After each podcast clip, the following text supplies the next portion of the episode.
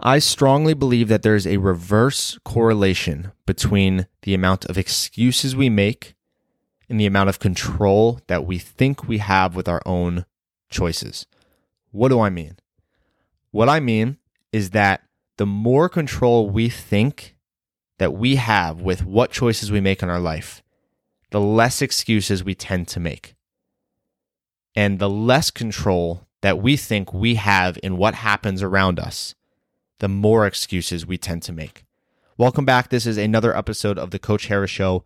Today is going to be a brief one. I'm going to try to keep it between five and 10 minutes just to make the point very, very crystal clear. So, this is relevant in anything in our lives from the lens of fitness and strength and movement, right? That's where we're going to be taking it today.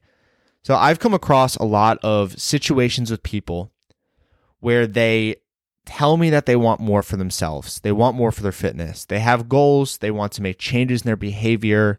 They want to focus on themselves more. But at the same time, they tell me that they can't because they don't have control of certain things.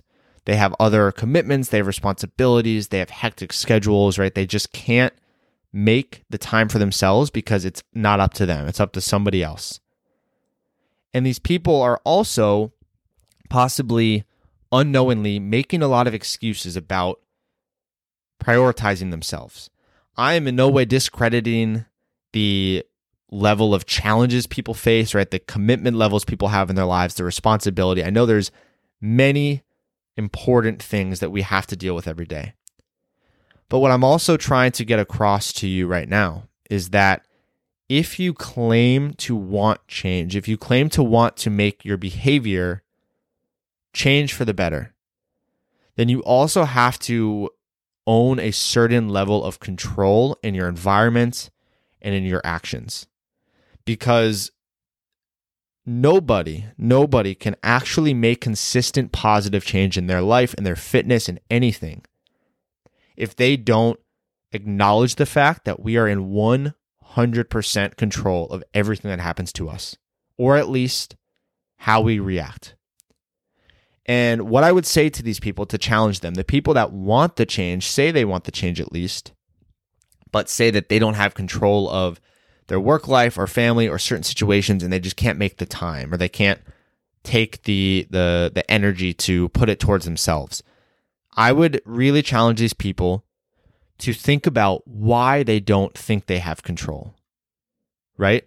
Because we are always in control. If you have a boss that is putting crazy restrictions on your schedule and it doesn't give you the necessary energy or time to go exercise or do things for yourself, you must realize that you're still in control of that. Maybe you won't like the consequences of talking to your boss and telling him or her that you need to adjust the hours or the the restraints so you can make time for yourself. Maybe you won't like the consequences of that conversation, but you're still in control. You can do that. If you really really needed the time for yourself in such an extreme way, it's an option. We are in control. It's not ultimately up to the boss or up to the spouse or up to the kids or up to anybody else, right? We're own we are our own person and we control the actions that we take or that we don't take. So to keep this as a uh, um, a very concise episode, right? If there's something in your life right now, let's keep it in the lens of fitness and habits and doing things daily that make you a stronger, fitter person, physically, emotionally, mentally, any of those things.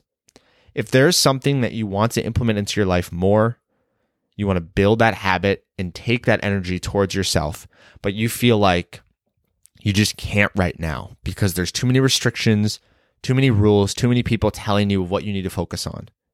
I want to challenge you very, very deeply on this subject.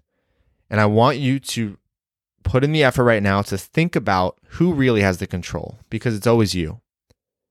And if you don't care about making the change right now enough to challenge those people or to have those conversations to get back your time and get back your energy, that's fine. That's up to you. You don't have to. But you can if you want to.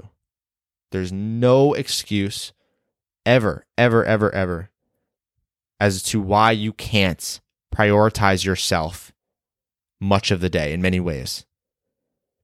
Because when we prioritize ourselves first and foremost, when we are initially selfish with our time and energy, we can then actually be way more selfless and helpful to other people. It might be counterintuitive sometimes, right? You might think, no, the more time I spend on myself, the less I can help others. But we cannot truly help other people or do our jobs or help our families to the maximum if we are not happy with who we are, if we don't feel strong, if we don't feel healthy, if we don't feel like we are in touch with ourselves, right? At all. So, yes, you could just go through the motions and say you're helping people and you're getting your work tasks done and you're kind of spinning your wheels every day, every week, every month.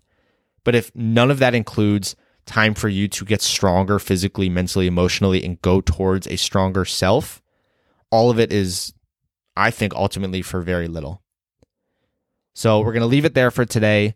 I hope this inspired you. If you have questions on this, if you don't agree with me, that's fine. I love challenging these these ideas, but I would really invite you to email me harris at coachedbyharris.com and let me know why you don't think this would apply to you or to someone that you care about because I would love to be able to talk more on it and hopefully we can find some common ground and find a way for you to prioritize yourself while still doing the daily responsibilities that are important to you. So, hope this helps.